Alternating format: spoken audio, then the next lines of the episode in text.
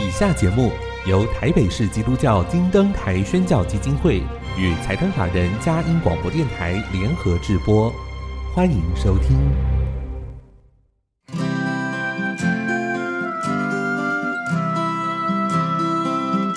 在现代紧凑的生活节奏里，以爱建立和谐的家庭生活，以喜乐专业的态度投入服务。一起营造你我的美丽人生，成为一个快乐又丰富的译文生活家。译文生活家，本节目是由林森南路礼拜堂社团法人中华民国合家欢协会、佳音广播电台联合制作，欧林静主持。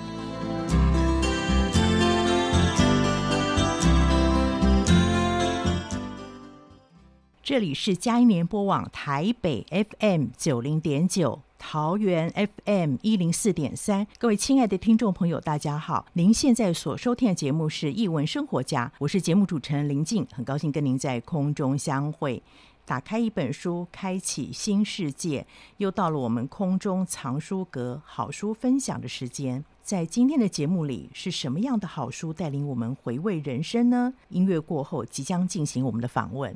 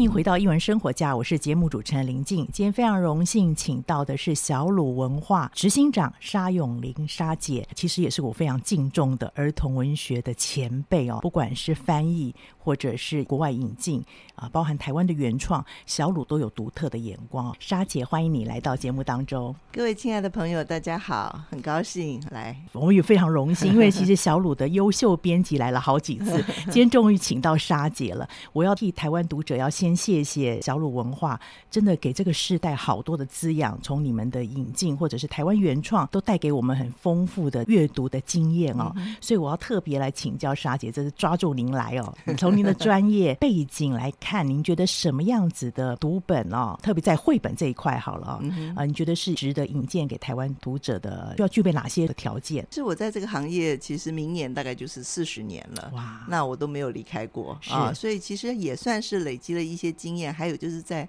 编辑的过程中继续揣摩，是继续去体验。这么多年的经验，我觉得还是有一些不变的法则啦，哈、哦，就不变的。我觉得经典如果能够被留下来的话，当然就是一代一代的人读过，他都觉得好，是好。所以其实呃，父母亲在选择的时候。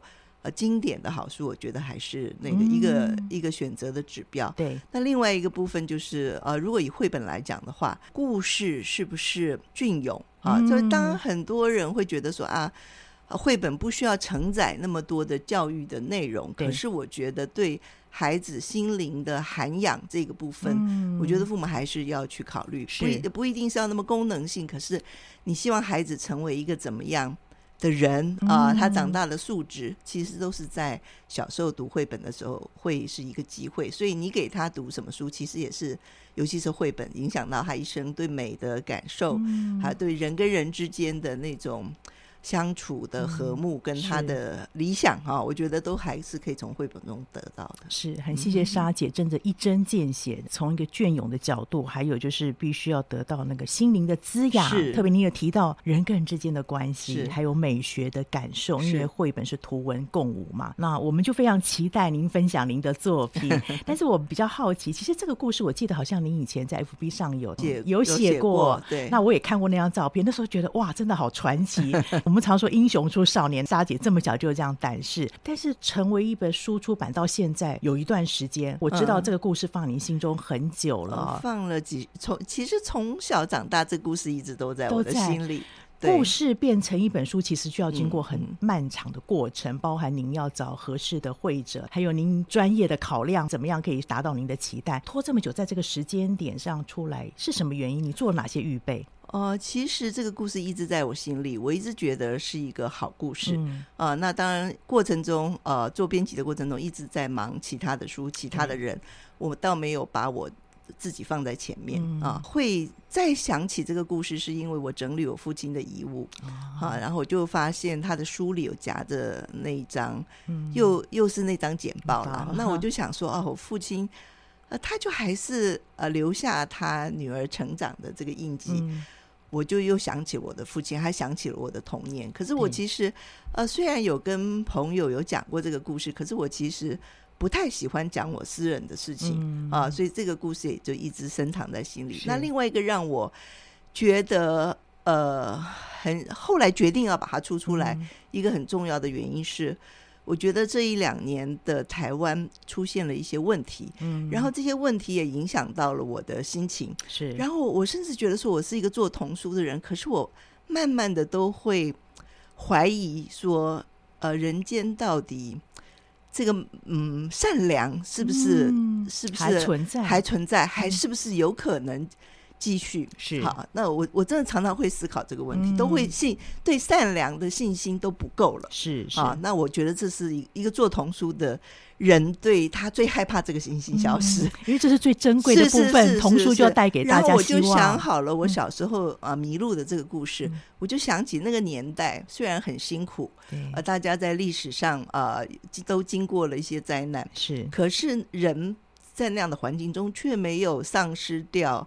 那个善良，嗯，好，所以我我一直在想，其实我不太想要把自己的故事，呃，变成一个自传式的故事。我我前面不做是因为这样原因，个人色彩太重了。是、嗯，那那我就在想说，可是这个故事呢，明明在这个时代，我很希望这个现在的人能够知道，以前我们也曾经有过一个美好的年代。嗯、那个年代是虽然有一些呃政治上的分歧，对，历史上每个家庭有不同的。际遇。是，可是碰到人需要互相帮助、嗯、或互相疼惜的时候，他们可以放下那些恩怨。是，是。可是我觉得台湾到现在的时候，有的时候会变成政治的恩怨啊，彼此的族群的恩怨啊，嗯、会把那个人的善意善意都抹杀掉了。嗯、我就很希望说，这本书不是一个我个人的呃。历程的一些，嗯、甚至我童年成长的历程的书，我就希望有一些比较大的价值，嗯、想要在这个这本书表达出这个讯息啊，嗯、所以那个时候我才决定说，哦，我还是把它。把它做出来是，难怪我看到您最后有写到，您说你会长成这样的样子，是台南那个善意接住了你。是，我们也要回去回溯我们自己生命成长过程当中，到底有哪些被善意温暖宝宝过那个经验，这样我们的社会才会有希望。所以谢谢莎姐，您用心良苦，在这过程当中其实非常不容易，就是要找到一个合适的配合者，对不对？陈美燕老师不用说了，是小鲁的资深顾问嘛。可是我相信对他。他来讲也是一个很大的挑战，特别是他过去的创作以写意为主，嗯、这有一点要结合写实。对，这过程当中你们做了好多的预备哦，跟大家分享这一块。前两年的时候疫情起来了嘛，嗯、大家也都比较没有在各地跑来跑去。对，我就在想说，谁最能够画这本书？嗯、我心目中当然有一些画家。后来这个沙小妹找妈妈，我还是在跟陈美燕谈起来。嗯、为什么？因为她小的时候。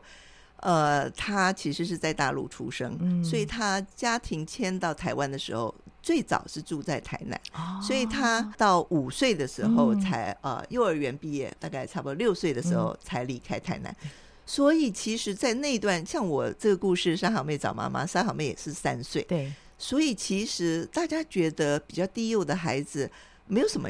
记忆其实是不对的，是每个人都有记忆。我那个时候我就跟他 聊，我就说，你对呃早期你的台南印象到底是怎么样？他就说起了他小的时候，因为他来的时候家里他们是中央社嘛，哈，就是呃呃的宿舍是在一个日本的神社，把神社当成宿舍，然后里面就有凤凰花，然后他就记得他小的时候常常在凤凰树下，然后那个凤凰花。就这样飘落的感觉，对对对。然后那个时候的台南非常的宁静，是啊，他都还记得风的声音跟味道。那我就觉得 OK，他有这样的情感，跟他有这样的体验。我前面有说过，绘本是一个呃心灵的一个启发，对一个滋养。那其实幼儿小孩子他记得这些东西的，他记得那个美的感受。是，然后他也说，他后来会一直想要画画。想要在艺术上追求，嗯、跟他台南的童年经验很有关系，所以我那个时候就说服他说，呃，其实他也七十七十几岁了，我就说你愿不愿意做接受这个挑战？啊、因为其实那个他七十几岁都会有一些病痛啊 什么的，对，他就说啊、呃，他试试看，是，所以我们就开始约好了，就去台南，嗯、然后我在写这个文本的时候，我就还是把我小的时候迷路。跟那个冒险的那一段的经历的历程的呃路途，嗯、我都把它重新规划出来。那我最早居住的那个眷村水交社其实已经被拆迁了，现在是一个文化园区，是一个文化园区。所以我们就到了那边，从我的住家的起点，嗯、我们开始呃走，就是整个沿路走，嗯、然后沿路拍照，然后去呃体验嘛。对所以这样子的体验跟。第一次回来以后，我们就找了很多台南的老的资料、嗯、啊，古迹的资料，还有这个城市的变迁啊，还有其实就是民国四十八年左右，嗯、呃，一九五九年的那个时候的台南的景象。嗯、可是其实非常困难。嗯、日本时代其实台台南留下很多照片，嗯、后来也有很多照片，偏偏是那个时候应该是战后比较穷，对，然后也没有人，大家只是求求求生存。所以也没有什么人想要拍照，嗯、所以其实那个时候你只能够就着日本时代跟后来的台南中间，靠着我们的记忆去回溯。嗯，嗯啊，那其实有些没有变的地方，比如说走出来过了健康路，三、嗯、好妹不小心去上了呃公路局的车子的，上了以后其实。经过了南门啊，大南门，然后经过了孔庙，啊，经过了我爸爸以前上班的，现在是台南文学馆，然后呃民生绿园转到西门路那边，其实现在跟以前、嗯、这几个标志性的建筑物跟古迹，其实跟以前差不多的，在呃，只是旁边的房子有一些改变，那那些没有什么改变。可是到了中正路跟西门路的时候，嗯、有一些的环境是有变。所以我们就尽量去找资料，然后也跟台南文化局呃咨询了很多，嗯、甚至他们有古籍研究的研究员啦，也尽量提供了一些资料。是，所以其实，在考据的部分也是花了一些很多心思。对对，那陈美燕她就像您说的，她前面是写意，这次写实，因为画画的人他本来就有那个写实的功底，是没有问题。只是说他要再去回溯那个时候的、嗯。台南给他的感觉、嗯、感受，嗯，啊是怎么样？那因为他有，我相信了，因为童年有在台南住过的人，大概会能够抓得住那样的 台南的人文的底蕴，他抓得住啦。所以其实呃，只要有资料，他就 OK 可以创造出来。那我觉得比较挑战多的是，因为我跟陈美妍都算是外省人，嗯，所以呃，我们对于呃。本省朋友他们的生活的环境啦、嗯、感受啦什么的，比较没有办法那么的体验那么深。说对对对，所以那个就只有再去问朋友。那那个时候，比如说他最后到了银楼老板救了他，然后叫一个三轮车，然后去安平医院的那个过程中，旁边的店。店家、啊、他卖的是什么东西？那个就是我们靠我们跟我们的朋友、呃、台南的老朋友，尤其是本省的老朋友就去聊。然后有卖豆花啦，有卖烤鱿鱼啦。我还记得，其实我记得我小时候还有烤小鸟、烤伯劳。哦、对对对，后来我们决定还是不要烤小鸟，太不环保。就是。那个时候的零食跟那个时候的商家、啊、他们的状况，我们就是尽量去捕捉啦。是，对对对。哇，很谢谢莎姐这样的分享，发现你们花了很多前置工作，所以一本童书要呈现在这里，不单是情感，有一些历史背景的还原样貌，抓到那个精神是非常不容易。所以听众朋友知道它是非常不简单的。好，那我们先进一段音乐，待会儿再听听看里面的内容发生了些什么事情。我们先进一段音乐。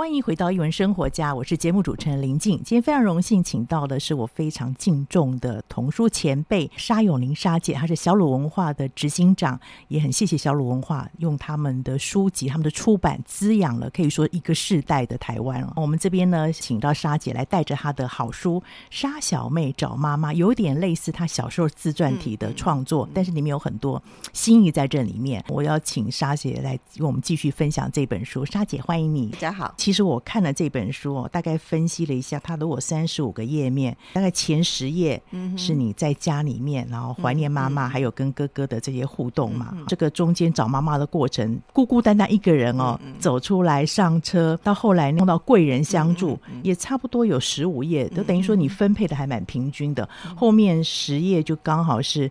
银楼银楼老板带着你找到妈妈，大概有三分之一。当时结构是有这样的思考过，是不是？嗯，应该是吧，因为做编辑。呃，毕竟有一些经验，对对对，我想的非常 精准。大家都在说，哎，我怎么去写这个书？其实我就是做一本假书，然后空白的假书，然后我就把我想要表达的画面跟文字，我就是直接写在呃配页就配好了，我并没有说先写成文字。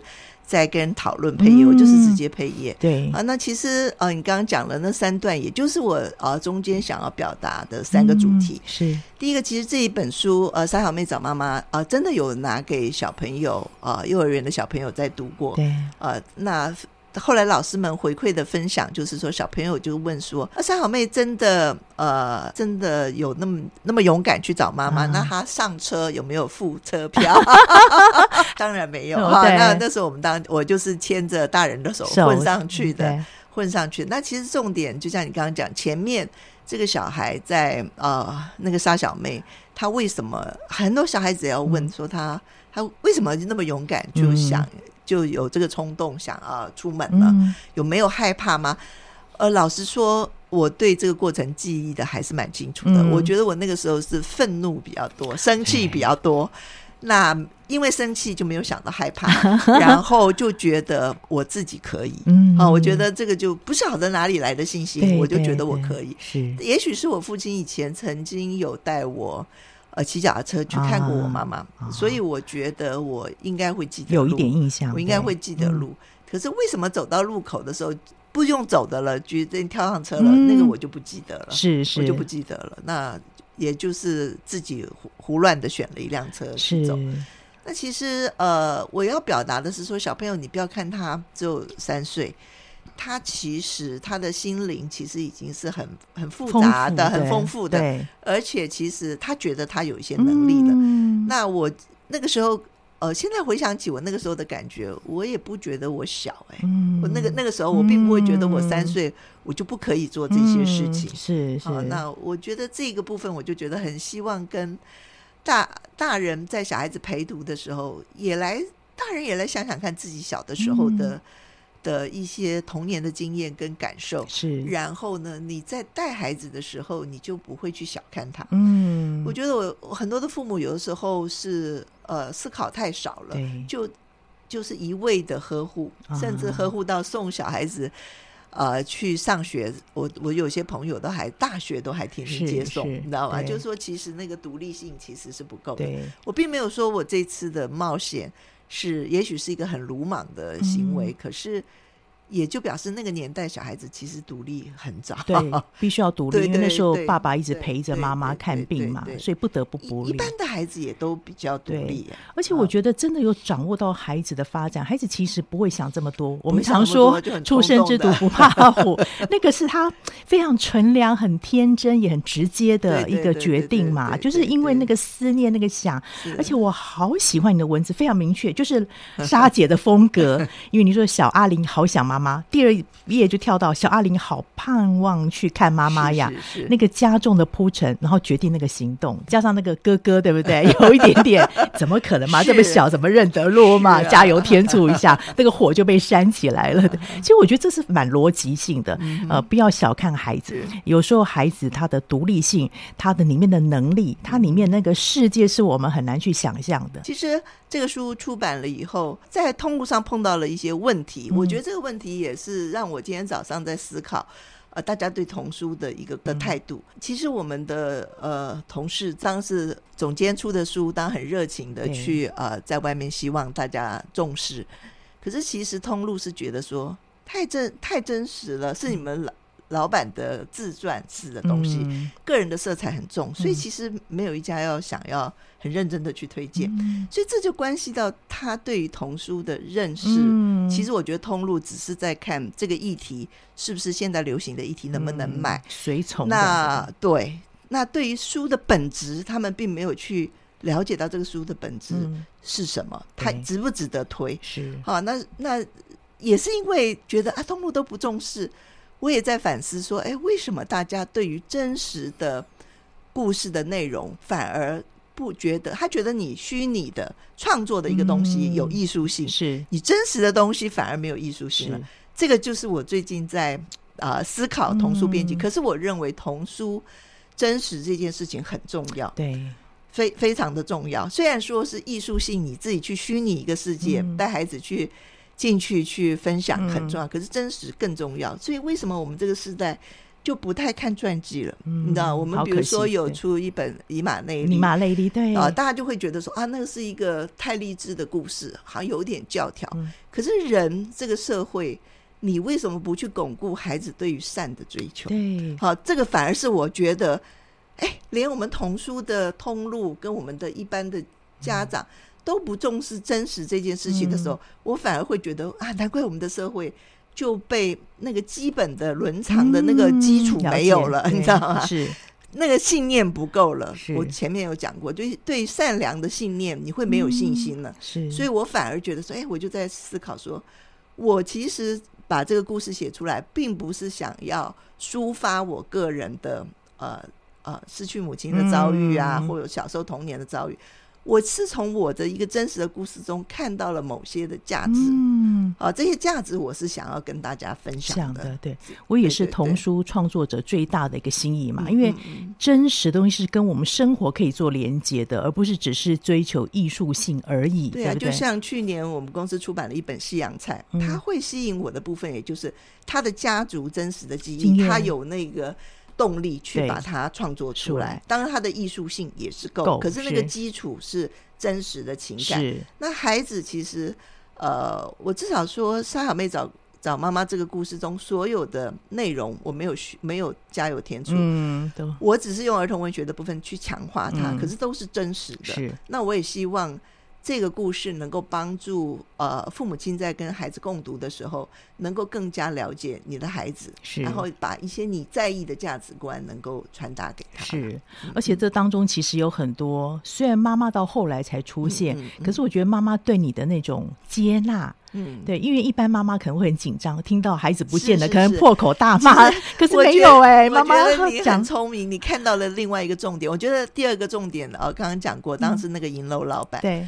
对不对？他是在一个呃呃那呃，我走到西门路以后，就是一个呃走等于走出了竹篱笆，对不对？到了一个陌生的环境、呃、环境跟世界。可是他看到一个小孩子在那边哭，嗯、不知道怎么办，语言也不通，可是他很有耐心的，慢慢的、慢慢的给你一颗糖，对不对？跟我沟通，然后知道呃我要去找妈妈，然后慢慢的找出线索，他帮我完成了，然后他。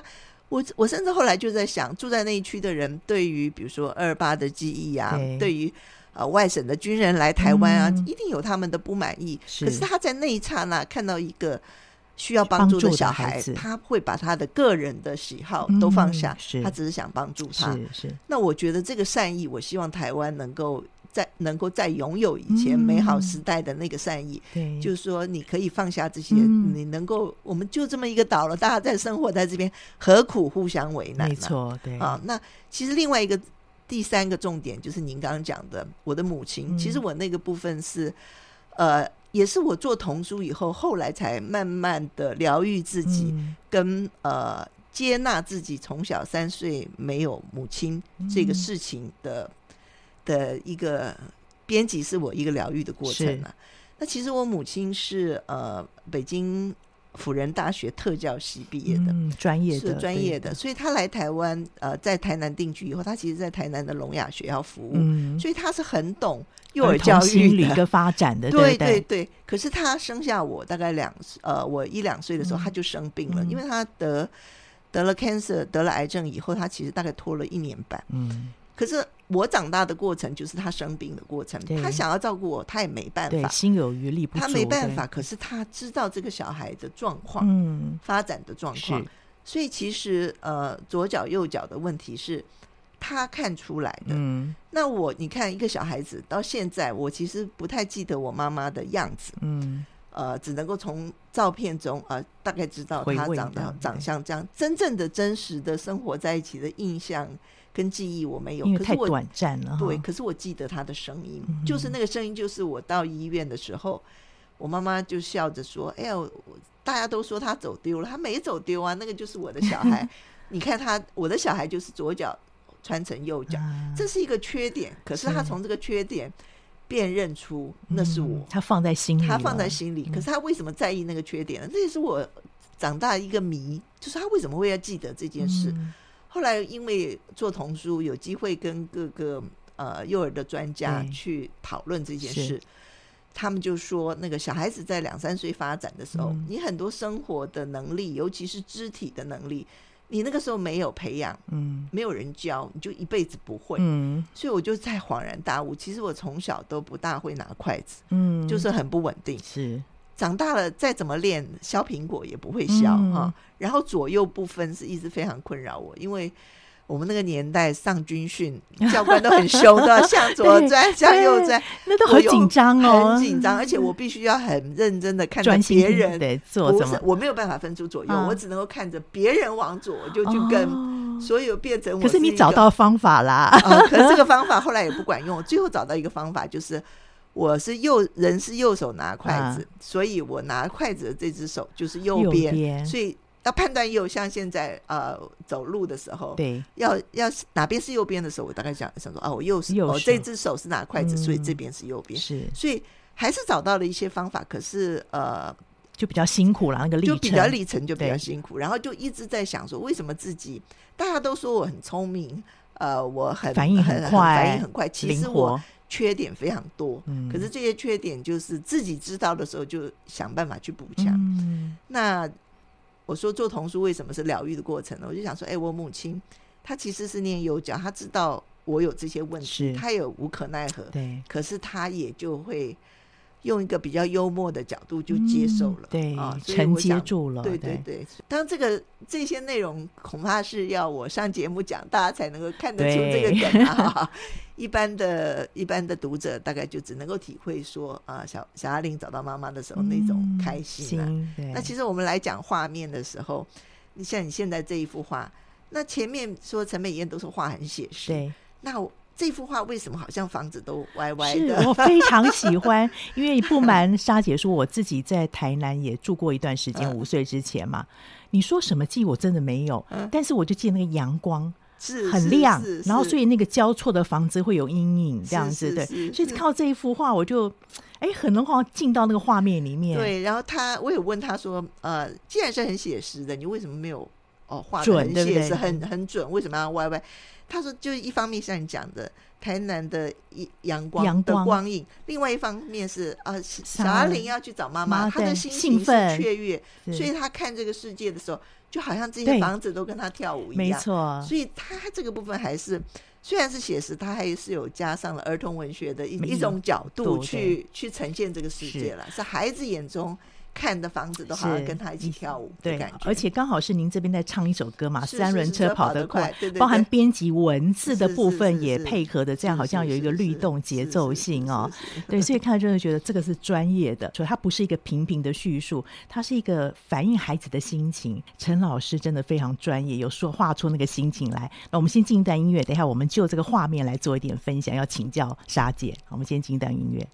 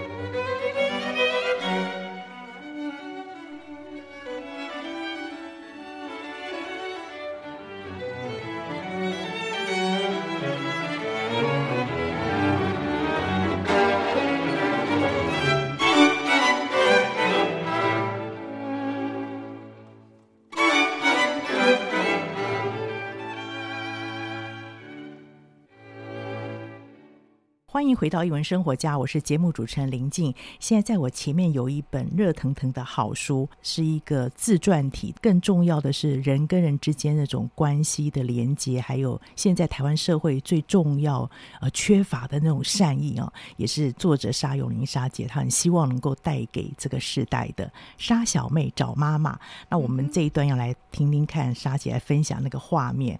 沙姐有没有最喜欢哪一个画面？最喜欢啊，嗯，其实我还是喜欢凤凰凤凰木，对，就一打开的这个书名页的这个跨页是我最喜欢，因为我以前的住的日本的呃老的宿舍啊，呃门口就有一棵很大的凤凰木，我想那是我们这个年代对台南共同的记忆，那时候叫凤凰花城嘛，对，没错。但孩子对于美的东西其实是。很难忘，忘记的，对对对，而且那个刚好这个沙小妹的衣服也是这种红彤彤的，好像有一点回应那样的感受。是。是是，我其实很喜欢这个第一页，因为文字上面提到说那个时候您妈妈在台大医院开刀嘛，嗯、然后休养了这样一个月。我觉得这个陈姐真的有功力，把这样的那个时间性，那个花都凋谢了，嗯嗯嗯、还有这个眼镜，好不晓也许是妈妈的、嗯、或者妈的，对不对？嗯、然后您对着外面，在那种思索、怀念，对不对？因为我住着是日本的老房子。所以那个时候，他想要呈现日本老房子里的家具跟样貌。那其实呃，我也把我小的时候的家庭照片都给他看。他后呃，我没有很主导他，我只是从我的家庭的那些照片让他自己去去找灵感。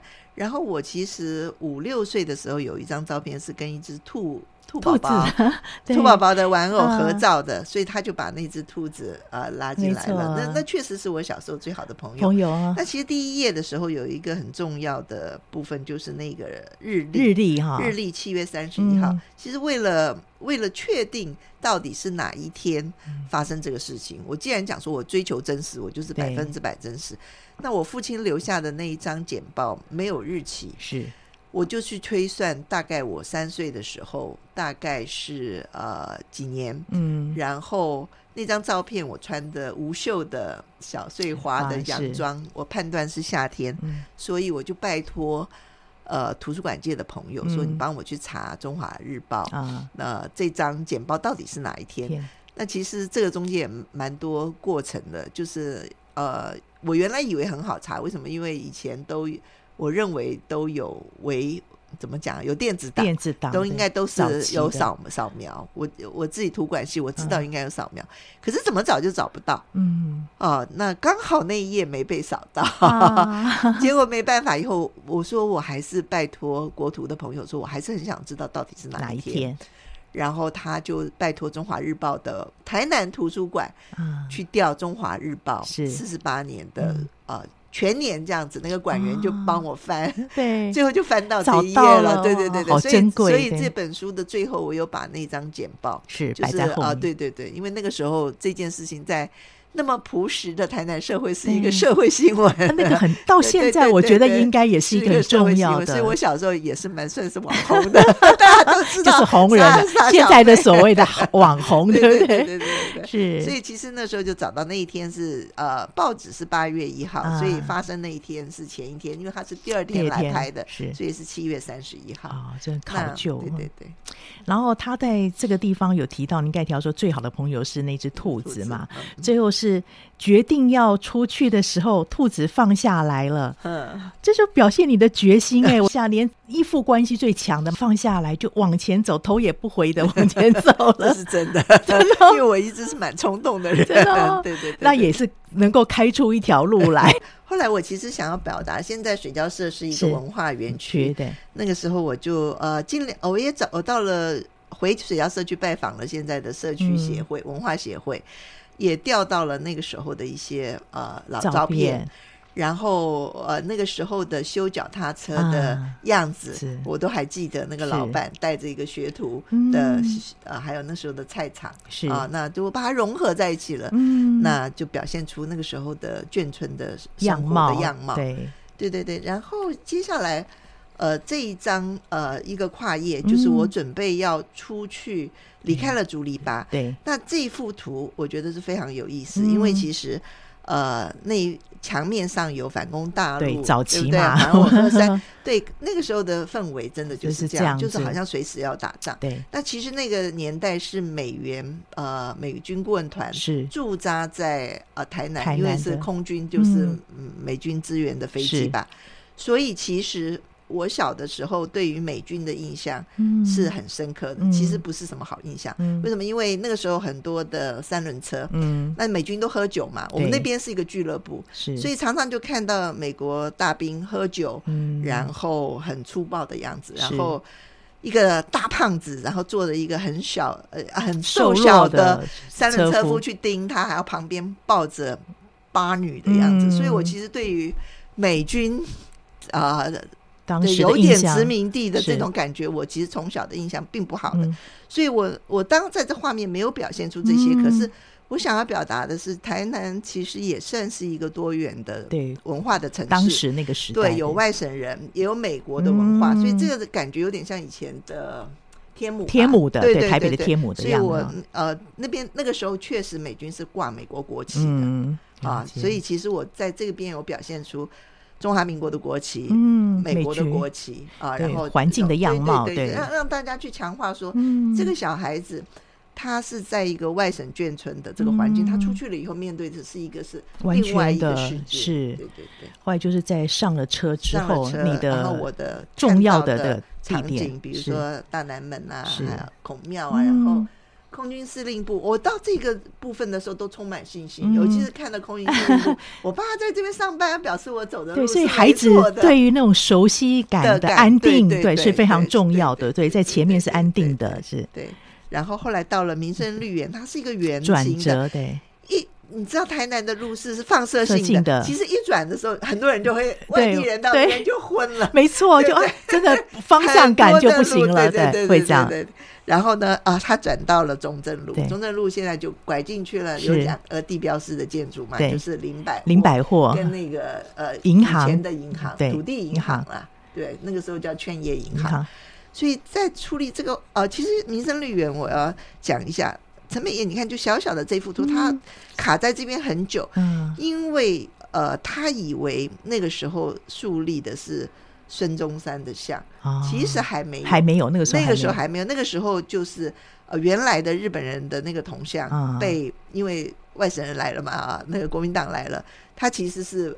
被人家抢救走了，就移除，不是不是移除，是有人怕啊，怕破坏它，所以就把它等于是带走带走了。所以那个时候是没有的，可是所有史料上都没有记载说到底这个像的到底去哪里了，到底去哪里了。后来才有所谓的啊汤德昌啊、汤德章这些的像的部分。可是那个时候连孙中山的像其实并都还没有放上去，就是追索这个部分也是问了非常多的古籍专家。啊，那好，到了林百货的时候，嗯、我那时候有跟他讲说，画的有一点太完整，嗯、太新了。嗯，可是因为是童书，对因为我的印象中，呃，这边呃林百货的上面都是弹孔，因为以前早期二战的时候美军轰炸空炸的会对，这是一个。一个指标的地方，然后那时候日本人在上面也是有那个神社嘛，我觉得呃是神社，可是，在战时的时候，他们把它改成那个高射炮，就是这上面是架着炮的，所以日本呃美国飞机来的时候，他们是在这边作战。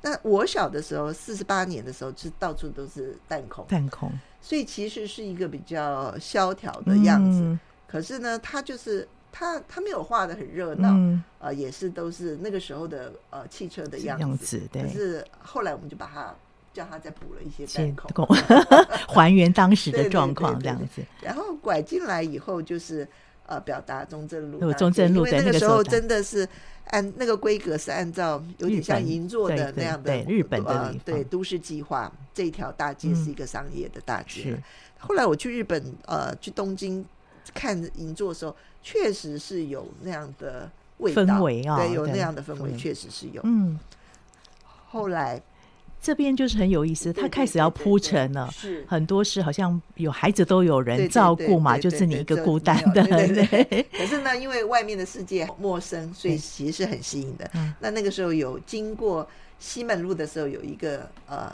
我们台南人叫他叫大菜市嘛，啊。呃，以前是卖布的，卖布的，对对对，然后现在好像要改建，啊、嗯呃，就是撤走了，要把它重新恢复到以前的样子，样子我还蛮期待的。因为我觉得台南是个老城，是一些标志性的，能够都是很重要的记忆的。对，对，对，对，那也是啊、呃，发展观光对整个台湾的呃过去的历史的部分，嗯、我觉得留下来这个呃很重要的记忆很，很好。对。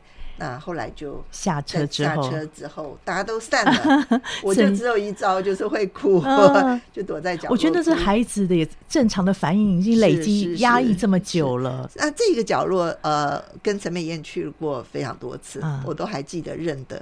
那这样，这个后来这个后续的故事，我觉得也是很美好。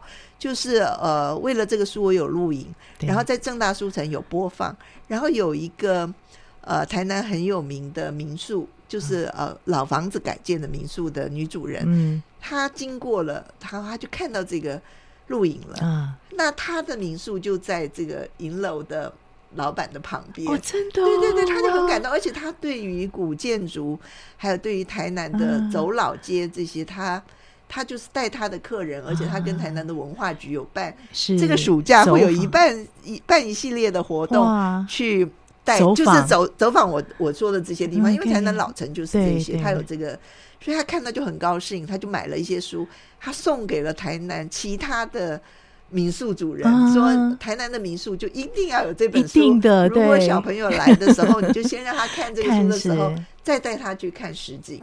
那我就觉得有的时候，呃，一本书出来，就像我刚刚讲的，也许你没有在。啊，很大的网络书店啊，或电商卖的很好，嗯、没有关系，你还是有很多地方的独立书店啊、呃，还有一些呃关心文化，还有社区再生的人，他们会会受到受到一个互相心灵的交流吧，是。他们就会。自发性的想要来推广这一，这是好书的魅力啊！童书里面只要是真实的、有感情的，他就会自己对自己会发生影响。那个民宿的主人也是呃在地的台南人，所以他就觉得哦，是好像写我爸妈的故事，因为他年轻 啊。好，所以其实，在处理这一块呃后面的部分，比如说这个呃银楼银楼老板跟我的对话的时候。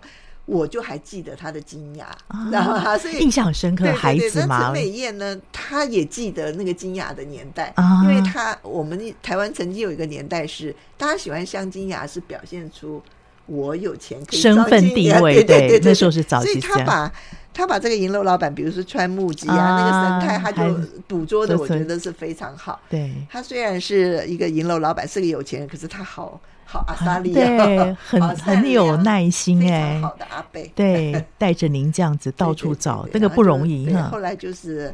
我们说过那个房子为什么会好像在跳舞？跳舞的感觉，对对对，他就是在表现你的心情啊。小阿玲觉得哦，终于那个上路了，终于而且有三轮车可以坐，比较舒服了。是不是那个年代坐三轮车是很高档的，像我们坐 Uber 一样。对，没错没错。我还问我妈妈有没有坐，她说有。他们早期出门的时候要坐三轮车的，有有钱人才坐得起，一般人还不能坐。是是。后来就是到了有船的地方，那那个。银楼老板怎么样能够呃找到那个呢？就是我说啊，妈妈医院在哪里？我就说在有水的地方，嗯、然后他就说、啊、哪里有水啊？是运河有水，嗯、然后就就沿路问说啊，运河有旁边有什么医院？对，就是有空军医院。所以这样按照这样的一个推理，所以我想表达的是说。我不觉得我特别聪明，我觉得我就是一般小孩子的中间的程度。嗯、可是呢，小孩子其实那么小，也有推理能力了。是。然后他在危急的时候，他找线索，他也可以努力的把这个逻辑串起来。串起来是。对对对，所以永远不要小。低估小孩子的能力了。我觉得当孩子的能力被发现，而且大人是善意的这样的询问的时候，是是是孩子就安心了，能够有机会讲出来。所以那个时候，哦，为了找那个年代的船的样子，你这一页呃，画者陈美燕也是花了很多的心思，对啊。后来就是哦，终于找到了。妈妈了。然后包括这个医院的这个门廊，现在还有。哦，对的，还有一些残疾。是，因为这个医院其实是以前日本人留下来的，后来变成空军医院，在也算是一个古迹了。嗯，对。然后到最后，哇，就我刚刚说过了，跟妈妈相遇了，然后妈妈看出他的左脚右脚的这个问题，妈妈就是温柔的接纳了，对，对，接纳您了，这样。然后最后这也很感动。对，对，最后一页我觉得，呃，既然我呃想要表达它是真实的故事，而我就把那张的简报放放上去后面了，啊，就是表示它是百分之百真实。嗯那其实很多的读者读过前面的以后，他没有想到是真的，嗯，所以当他翻到最后一页是真的的时候，是有点震撼，因为大家会觉得故事有的时候是大人虚构的，大人编出来的的的，有点加油添醋的。嗯、那其实我也很感谢我们的编辑，他为了这个书就真的做了一个 跟着沙小妹游台台南。那我刚刚说了那个民宿的老板，对，就真的就。就觉得好高兴啊，因为这张学习单就可以他带他带着有一个方向来进行。对，我们常说不一定要每次要强调这个教育意义，是，但是有时候绘本就有这个大大世界寓教于乐，对不对？在过程当中，不要刻意去排斥是教育没错没错，它很自然的发生。因为小孩子也是需要你去建构他一些呃一些基础，对这个世界认识跟对应的基础。那你没有这些。基础的时候都是虚无的，都是说这样也可以，那样也可以的。小孩其实是有一点会混乱。对，为什么小孩子常常就会问说：“哎，他是好人还是坏人？” 因为他想要辨识什么是在他的价值哪些是是对应的。是，所以你不能够太小，跟太小的小孩子说。啊，那个世间没有善恶的标准，不行。但是他长大了以后再去体会，没错。小时候还是要有建立一个基础、啊、基本的哈、哦。对，对对。所以孩子小时候怎么样给他一个正确价值观？怎么样知道说其实这世界还是善意的对待他，让他从心里面得到滋养，这是非常重要。很谢谢莎姐今天这么重要的分享，推荐给大家。莎小妹找妈妈，找到不单是妈妈，而是一个回忆，一个人跟人之间重要的一个善意，这是我们台湾社会最需要的。谢谢莎姐，谢谢。期待你有机会再来分享，谢谢。也许沙小妹的续集。各位听众朋友，谢谢你今天收听我们首播在电台。过几天之后，你可以在我们 Podcast 上面啊、呃，可以听到这样的连接跟访问。一定要分享给您中南部或者海内外的朋友，让他们能够从沙小妹身上看到台湾真正纯良的那一面。谢谢你今天收听，欢迎下周同一时间再会。